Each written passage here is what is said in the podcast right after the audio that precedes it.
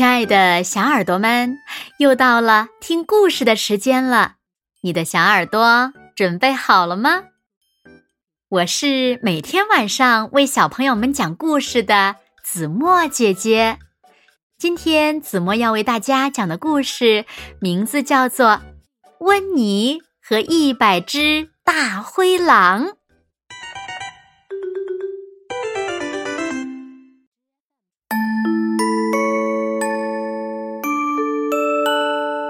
一天夜里，大风呼呼的吹着，温妮突然醒了，“救命啊！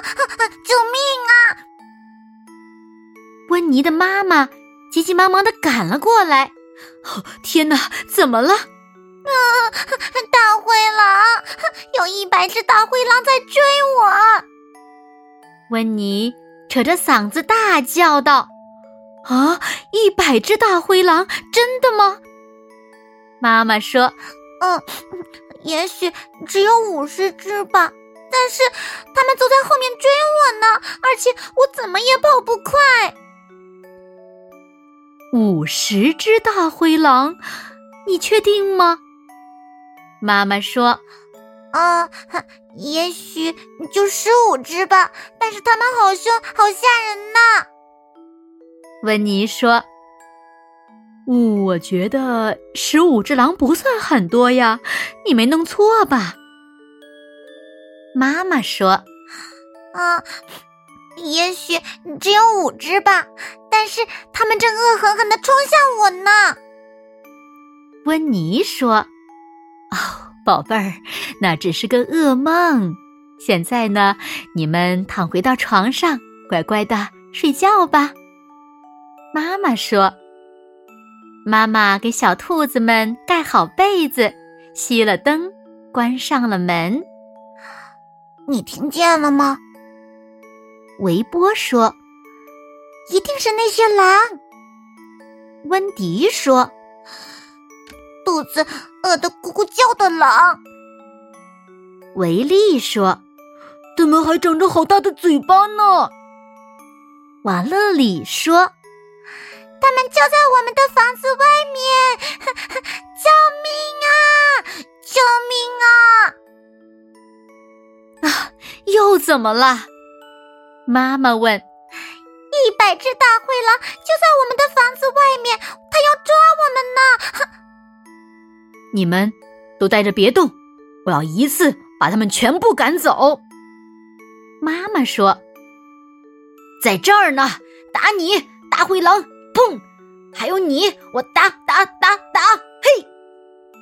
兔子妈妈大叫道：“啊，现在好了，大灰狼全部都灰溜溜逃跑了。”是真的吗？温妮问。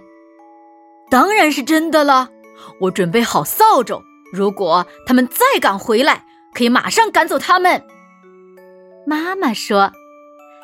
温妮和兄弟姐妹们躺在被窝里，你紧挨着我，我紧挨着你，终于睡着了。